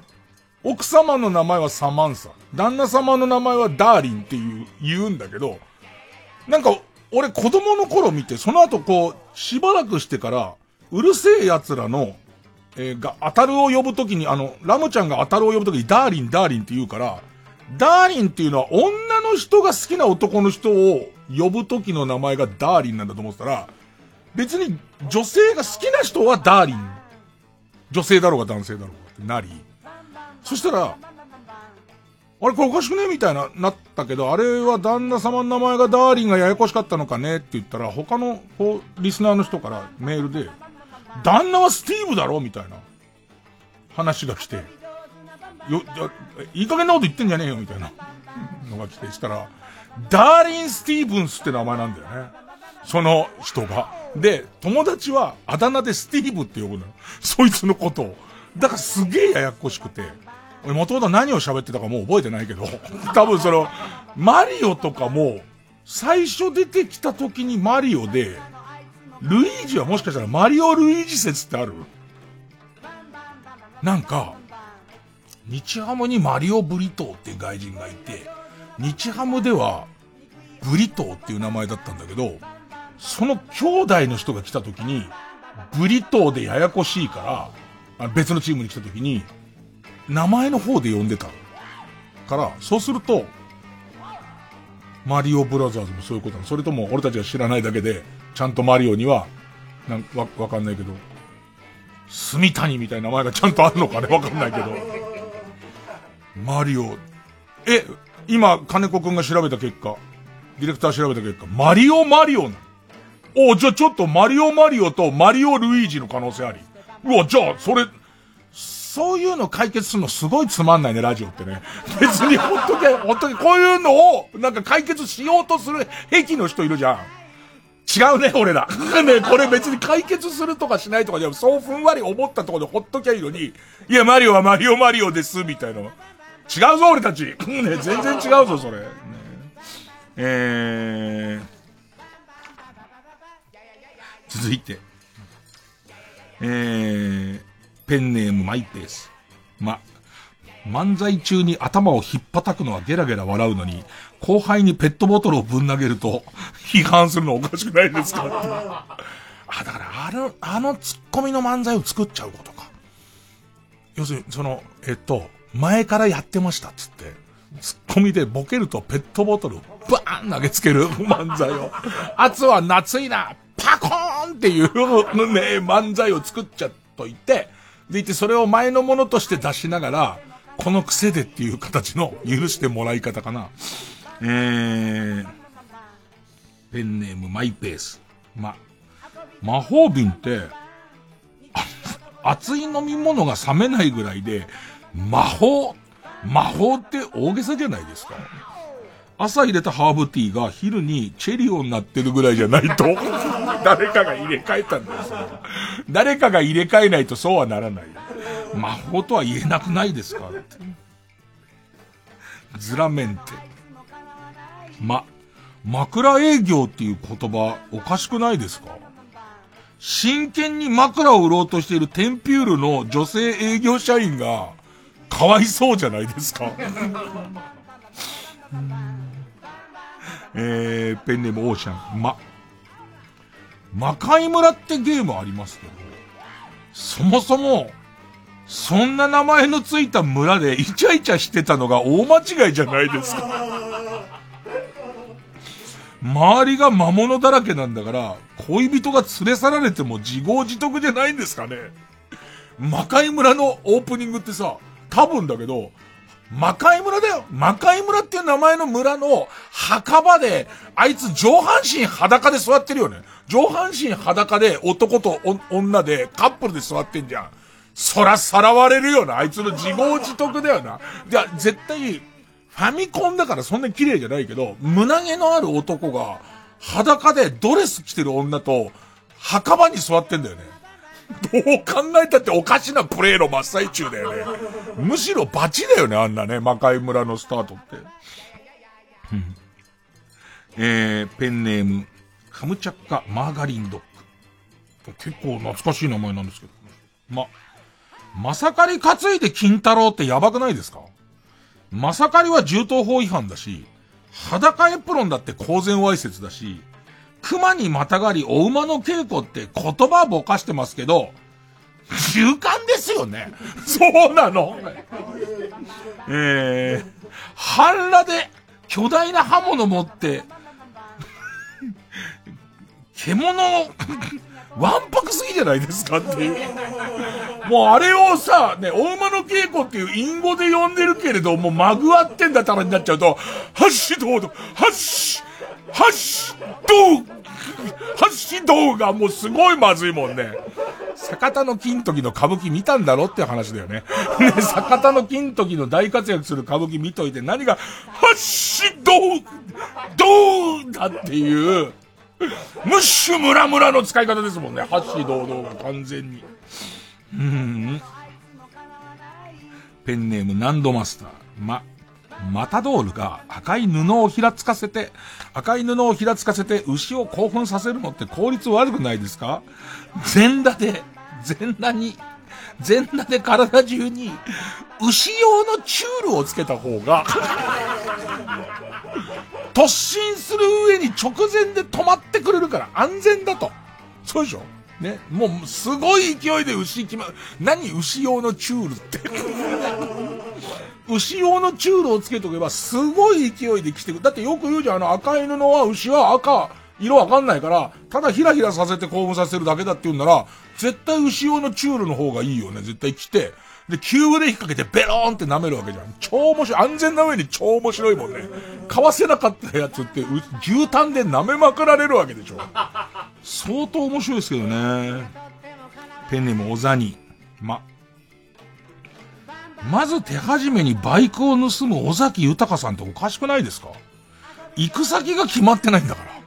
はじめはルルブとか情報誌を盗んだ方が良くないですか？そうか、盗んだバイクで走り出す。行く先もわからないままだもんね。先ルルブだね。そら。買えよ、ルルブも。盗むんじゃないよ。うーん。えー、ペンネーム、来年もリモート授業。なんかさ、祝日とかもリモート授業、なんか日数が足んないからって、普通に休みじゃないとか言ってたよね。リモート授業やるみたいだね、今ね。えー、ま、えー、マッチこと近藤正彦さんが不倫が原因で無期限活動自粛になっていますが、そもそも近藤正彦さんはカウントダウンライブぐらいしかジャニーズで活動してないんだから、無期限活動停止に意味ってあんまなくないですか？もし罰を受けるとしたら、ずっとジャニーズジュニアのバックダンサーとして働く、やり直すっていうのはどうですか？そうだよね。自粛っていうのは、まあよくわかんないもんね。そんなにマッチさんって、ステージにすげえ出てたかっていうと、そういうことじゃないもんね。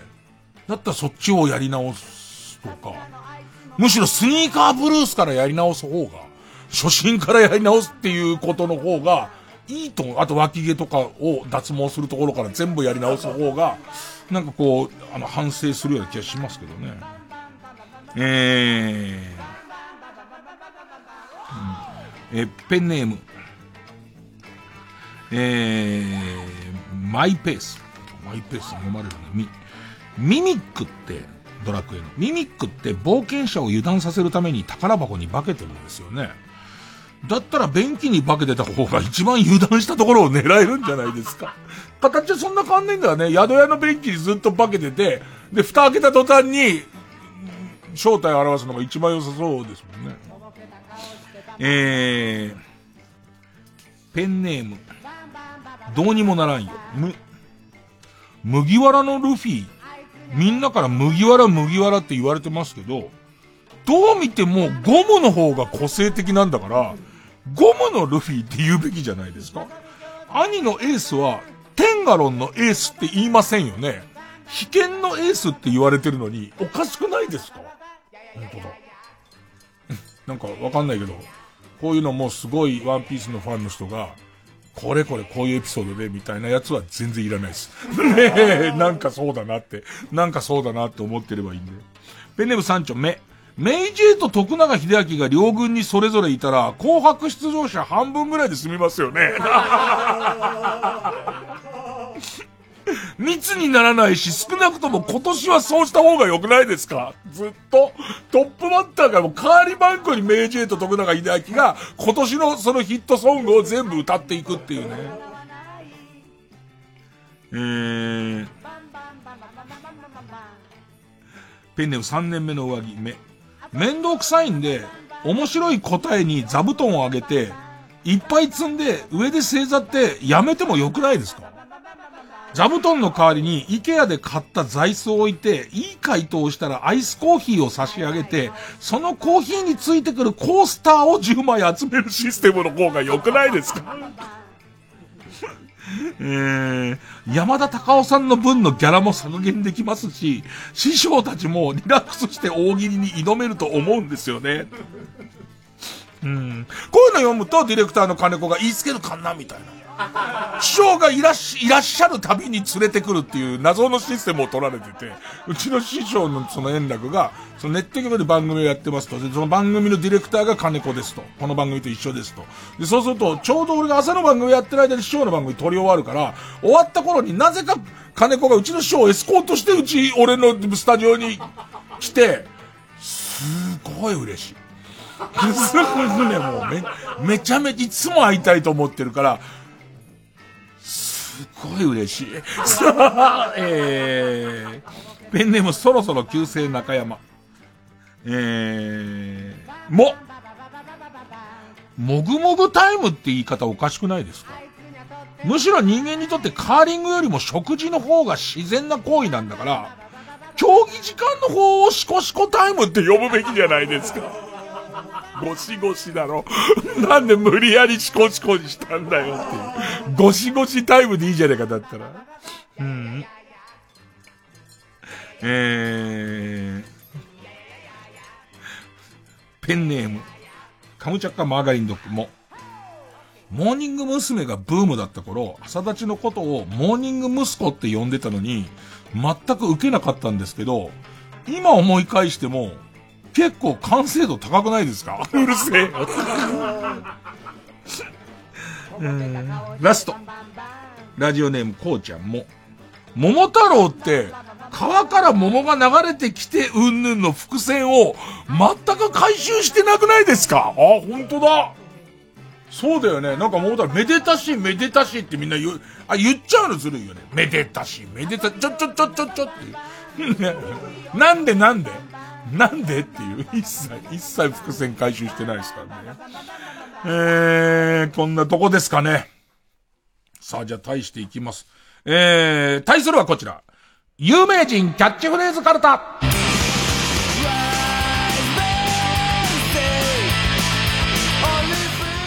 えー、サイズ的にはすごい読み札のサイズはいいですよね。読み札っていう感じしますよね。えーペンネーム、形状記憶老人、か、元祖、テクテクライフ、伊能忠敬。あいつテクテクテクテク歩きましたかあいつどれぐらいクリアしてんのかね今、要するに現地塗りしかしてないじゃないですか。ね、隣塗りっていうあの遠く行かなくてもできるやつやってないですか。現地塗りオンリーで相当いってるでしょ。今俺相当隣塗りしてても日本の6%なんですけど、6%しかいってないんですけど。相当言ってそうですね。元祖ものすごい多いんですよ。えー、ペンネーム、ハルーテイーオニ。か、元祖家電芸人、トーマス・エジソン。俺、トーマス・エジソンがさ、そのステラのネガティブキャンペーンをすげえするっていうさ、エピソードが好きでさ。あの、みんなの前で象を焼き殺すっていう。象を感電死させて、ほら、こんなに危ないでしょっていう、ね、エステラの交流電源ってこんなに危ないでしょみたいな。なんかその、エジソンとか、すごいいい人に書かれ方してるじゃん。悪い人の方いいよね。なんかすごいいいよね。あの、何？えー、ベーブ・ルースとかも、なんか悪い人の方すごいいいんだよね。えー、ペンネーム鍋亭主。元祖小梅太夫。梅沢富美男。違う。違うよね。そこ、梅沢富美男さんに普通に怒られるよね。エンターテイメント性で怒られるんじゃなくて、普通に怒られるよね。えーヒメルテア。か、元祖楽器、板垣大輔。ね、元祖楽器でね。えー、もう元祖切りねえな。えー、ペンネーム、ニーチェの寝言。肩書きマウンティングジジイ。水戸黄門。そうだよね。なんか天下の副将軍みたいな肩書きでプレッシャーずっとかけてるから、すげえマウンティングだよね。こちらにおわす方を誰と心得るみたいな。天下の副将軍。ね、ただの水戸光国じゃないの。こちらに水戸光国がいますよだったら普通に自己紹介だし、だけど、天下の副将軍、天下のとか入れてるあたりが、すげえ肩書きでやってくるよね。ぐいぐいやってくるよね。えー、ペンネームこうちゃん。か、加藤サリ大好き。加藤サリ。それこすごいね。加藤サリ大好き。加藤サリですね。えー、ペンネームズラメンテか、艦長のカリスマ。五郎丸歩む。ペンネーム花トレイ。か、カニカマがしれっとカニ鍋に。栗田寛一。ほうっていう。ほう。ほうほうほう。カニカマがしれっとカニ鍋に栗田寛一。えー、ペンネーム怒り寿司。解散しなそうなお笑いコンビ第1位。パペットマペット。ここ解散って言い出すと多少ね、ご病気の感じですもんね。深刻な感じになりますもんね。えー、ペンネーム汚い手で、汚い手でいじりました。か、かつやの100円割引券に笑顔でサインを書いてくれそうな人1位。のろかよ。ね結婚したんだよね。で、なんか、生、生放送だか生配信だかね、発表した。えー、ペンネーム、インドカレー、か、唐揚げくん、カーネル・サンダース。少年時代の唐揚げサンダースから唐揚げくんだよね。えー、ペンネームメガネ玉手箱。キ。キャンドル・ジュンの天敵。三木亮介。これもうまいよね。なん、なんかやっぱり、うまいなっていうの多いね。キャンドル・ジュンの天敵、三木亮介。これセットなんだけど、春、春亭いいお肉。セットずるいんだよな。き、金玉3個。爆笑問題って書いてあって。もう一個のネタが、ペンネーム春亭いいお肉。き、金玉0個。AKB48 って書いてあって、そりゃそうだろ。そんな別にパフュームだってなんだって、金玉0個だろっていう。えー、ペンネーム、疲れシャンソン港町。いいリズムだな。疲れシャンソン港町。き、ギンギラギンギン、近藤正彦。さりげなくないんだよね。ギンギラギンギンなんだよね。えー、ペンネーム BJ サトル、き、今日も寝てない自慢。キーファーサザーランド。24の人。24を寝てない自慢って捉えちゃうと。ね、またちょっと感じ違っちゃうからね。えー、ペンネームポコヤ火山。有名人キャッチフレーズ、き、綺麗な金太郎。前田敦子。綺麗な金太郎は褒めてていいね。綺麗な金太郎。えー、ペンネームナンドマスター。き、岸学のそっくりさん。唐沢俊明。そうだよね。日本版24って言ったら、岸学くんだよね。考えたらね。まだやってんのかな？まだやって意味合い変わってきちゃうよね。なんかね。これ唐沢さんにやられちゃうと。ドキドキキャンプ。えー、ペンネーム桃口山へ。き、キューピーちゃんの50年後。坂井俊也。キューピーちゃんの50年後。なんか老後のキューピーちゃんの感じだもんね。キューピー氏。キューピー氏の、キューピー氏の感じ出るもんね。えー、弱肉定食。ペンネーム弱肉定食。キ、キングオブテント。バイキング西村。うまいね。なんかやっぱうまいっていう、やっぱうまいね。キャッチフレーズはね。コピーライター感あるもんね。えー、闇の自負、キ。キ、強打の助っ人外国人野手並みの風格を醸し出す女。夢っち。夢っちその感じするよね。夢っちなんかわかる？ホームラン35本ぐらい打ちそうな感じするよね。なんか、アメリカンコミックに出てきそうな顔してんだよね、夢っちってね。なんか、俺ちょっと夢っち好きかも。なんか生で会ってる時に、なんかちょっとかっこいいっていうか、よく思うんですけど、女芸人って漫画っぽい顔の、あの、タンポポの二人に当たる白鳥と河村あたり、こいつはね、赤塚藤尾作だと思う。赤塚藤尾作のやつは売れるって思ってんだけど、まさか漫画、漫画表現がそのまま出てきたようなブサイクなやつ売れると思ったんだけど、ゆめっちのまさかのアメコミっていう、アメコミ顔ってすげえなと思って。えー、えペンネーム三丁。キャッチフレーズ、く、くるりんぱ。内村航平。でもすごいよね。あのさ、東京オリンピックあったとしてさ、なんか、なんとかの月面が何々の奇跡をどうの？みたいなさ、多分前の日から用意してたんだろうなってやつあるじゃん。なんかすごいこれを流行語にしてやるぞみたいなやつあるじゃん。あそこをさ、すげえみんな、自分が体操中継するとなりゃさ、あれの類を考えてるじゃん。で、で、いざ金メダルの時に、クルーリンパッって言ったらすごいな。その、時代も変わった感じするよね。内村航平がまさかのまた金メダル取ったって時に、クルリンパ言ってほしいわ。月面とかさ、なんかその、その、ムーンサルト感全部抜いてクルリンパ。えー、ペンネームオーシャン、ク。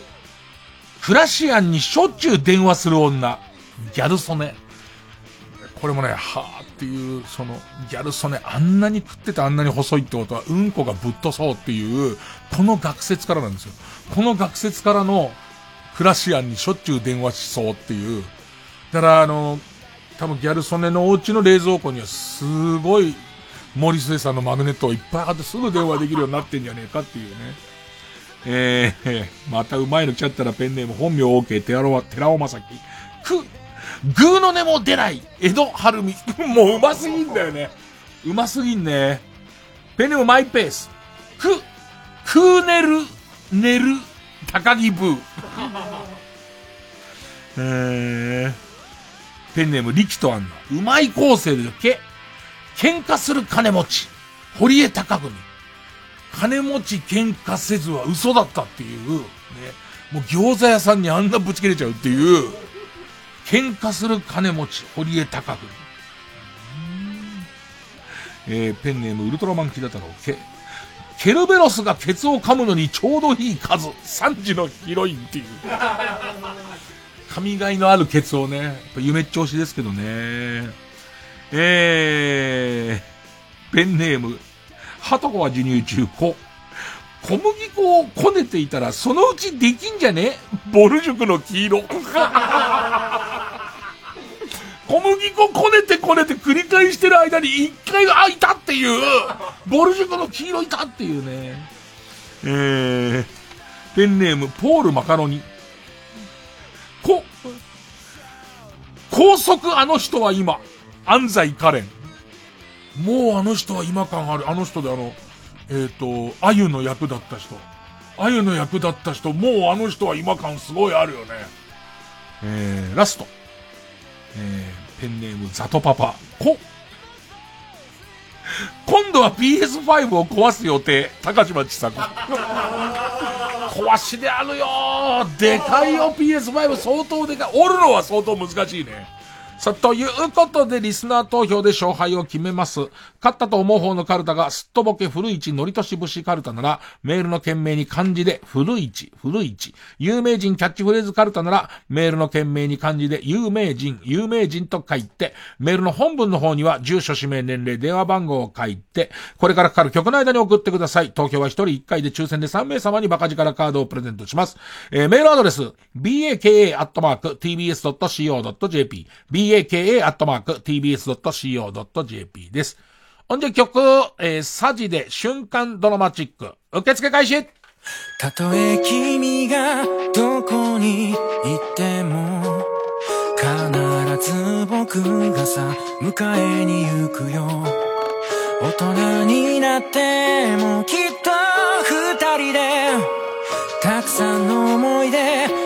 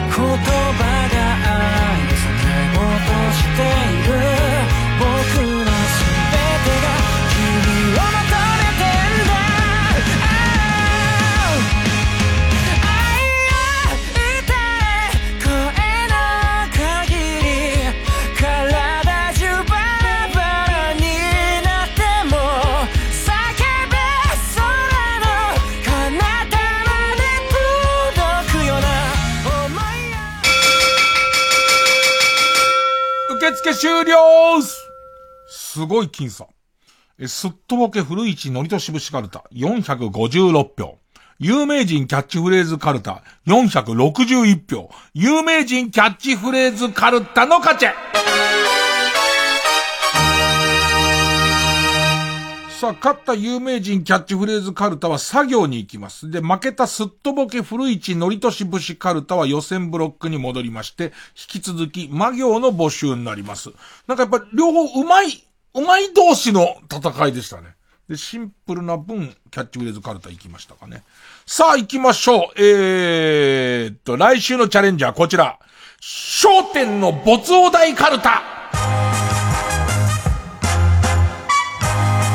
金子くん商店いじっていいの？お互いだかんな。お互いだかんな、これ。商店いじってる件、お互いで持ち合ってるからな。えー、ということで、えーと、焦点の没ネちょっと、焦点はそこまで言っちゃダメなんじゃないの？没ネタになったカルタを、えー、募集します。えー、デビュー戦になるんだよね。で、例題結構いただいております。えーと、そうね。例題ってするには行き過ぎてんのが多いんだよなえー、ペンネーム、そろそろ旧姓中山。い、僕の思うのは先代の円楽師匠の司会の感じですけどね。1時間ほど前に、遅効性の毒を皆さんの楽屋弁当に持っておきましたので、今から一生懸命吐き出した後、なんか言ってください。かーね え、ペンネーム卵性食ナポリタン。い、今から一番面白く三平を投げた方に座布団3枚差し上げます。はいはいはいっていう、意外とね、菊王さんつって右フックがバーンっていくっていう感じの、3枚つって。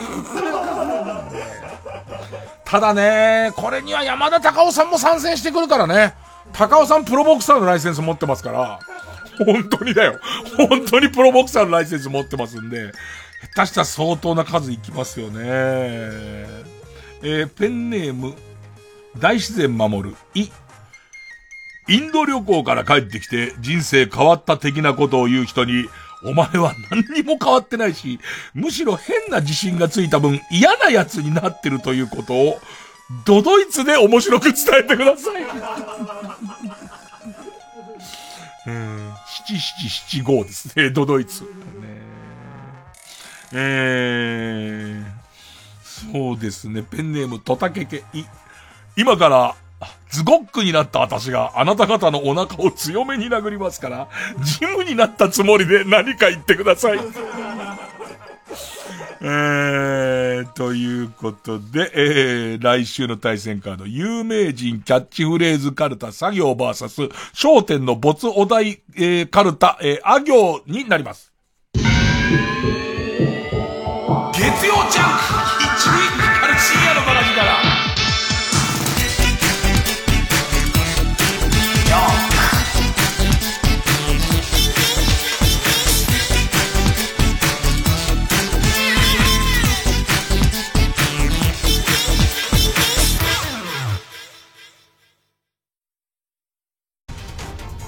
TBS ラジオ公演ハイパープロジェクション演劇配給日向翔陽役の大悟小太郎です。小爪研磨役永田貴人です。演劇配給シリーズ最新作「ゴミ捨て場の決戦」12月13日まで上演中です。物語は春高3日目3回戦。永遠のライバルである烏野高校対猫間高校の対決が描かれます公演の詳しい情報は演劇配給公式ホームページか Twitter でご確認ください。約束の地全国大会での試合が始まる。やろう。もう一回がない試合。毎週金曜夜12時からの「マイナビラフターナイト」では今注目の若手芸人を紹介しています。ゴジラとメカゴジラだ バカダブルパチンコマイナビラフターナイトは毎週金曜夜12時から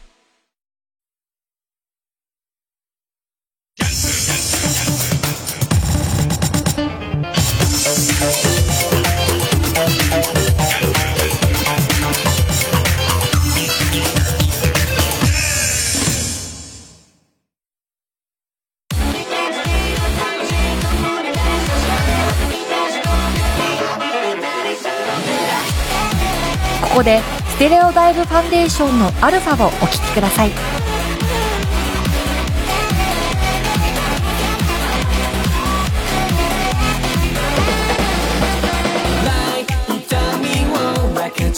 なら覚悟持って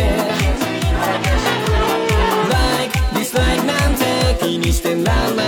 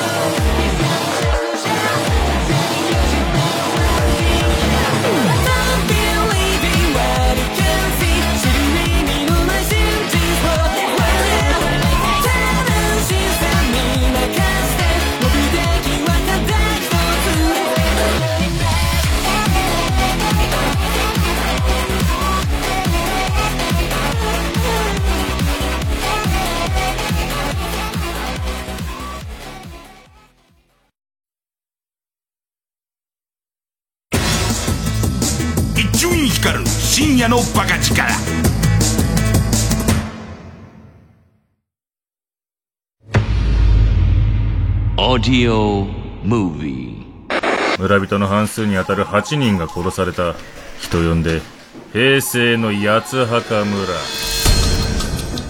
噂が飛び交う限界集落記者は猟奇殺人の源流を追う。連続放火殺人事件を追った話題のノンフィクション「スケビの村」を元にした。完全書き下ろし。高音質オーディオドラマがついに完成。出演舞羽美美中村隼人ほか。私東京から事件のことで。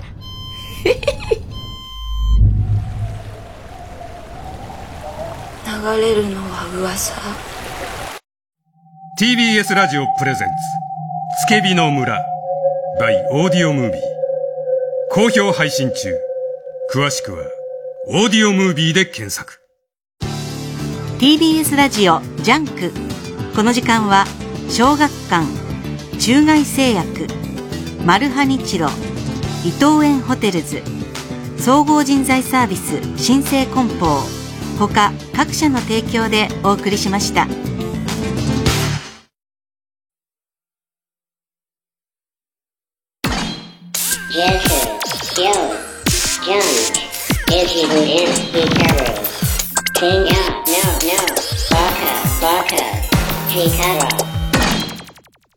もうエンディングですか。ねえ、えー、少し面白いをちょっとやってきますかね。えー、ペン、ペンネームイーグルマニア。えー、芸能人で、カマキリといえば、昔は関根勤だったのに、今では香川照之になっている。そうだね。で、しかもさ、なんかその、カマ、カマキリの着ぐるみとその携帯模写みたいのの伝統だよね。俺ら子供の頃はもうカマキリ憲法で、カマキリの着ぐるみ着て、関根勤さんが出てきてましたけど。もう今や香川さんですね。えー、ペンネームアブダビ。丹波哲郎さんが幽霊としてどこにも出てこないということは、幽霊とか、あの世とかないんじゃないか。そうだよね。あの何人か歴史上もいいんだよね。あの、えっと、あったかどうか報告しますみたいなことを言って、あの亡くなってる人はいいんだけど、まあ基本的には。だタイムマシンもそういうことで、まあ法律が相当細かくあるのかもしれないけど、それにしてもなんか急に事故って、その辺にゴロンってならないってことは、おそらくタイムマシンも多分できてないね。まあ53にもらって何言ってんだって思うんだけどね。えー、ペンネーム和牛先輩。YouTube のディスカバリーチャンネルの動画で世界飲み歩きという番組をやっていて、日本のお酒をと、お酒を取り上げた回に相撲部屋で話を聞く場面があるんですが、アカウント凍結対策なのか、稽古をしている力士のケツと胸にモザイクが入っていて、ああ、そっか。オートできちゃうのかもね。赤津くんが言ってたもんね。赤津くんがインスタで、すぐアカウント停止になっちゃうから、大変なんだっつって、要するにケツと乳首、AI は、あれをケツと乳首っていう風に判断しちゃって、一旦止めてくるらしいよ。あ、そうなんだ。へえ。むしろ卑猥に見える。そうね。これどうですか？ジャムおじさんとバター犬。ホリエモンの餃子騒動は、ホリエモンが名もない餃子店を繁盛させるために仕掛けた壮大なステマ説っていう。すげえ、こう、泣いた赤鬼的な最後。もうそういうことにしないじゃん。ホリエモンがああやることで最終的にこの後そのテイクアウト餃子とかを作ってったり、なんか、えっ、と、通販で買えるのが作っていくみたいな話もあるじゃんか。で、みんな気づくんだよね。ホリエモンの仕掛けだったのか、つって。ね、まあ、なんねえだろうけどな。今週もバタバタ。おやすみ。後ろシティの金子学です。明日は大義です。11月24日から27日までザ・高円寺2で後ろシティ単独ライブ出来たてのバランスを開催します。今年の見どころは例年以上に小道具にこだわったコントがあったりしますので皆さん楽しみにしててください。はいそして今年もオール新作になっておりますのでその辺も楽しみに見てください、うん、そして今回はライブ配信も行います。ライブ配信チケットは絶賛販売中詳しくは TBS ラジオイベントページをご覧ください。毎週水曜深夜0時から放送中。後ろシティ星のギガボディも聞いてね。俺たちがコメディアンだ。TBS ラジオ 90.5MHz 月曜午後9時30分より放送中。かまいたちの「ヘイタクシー」番組グッズは絶賛販売中。信じてください。3時です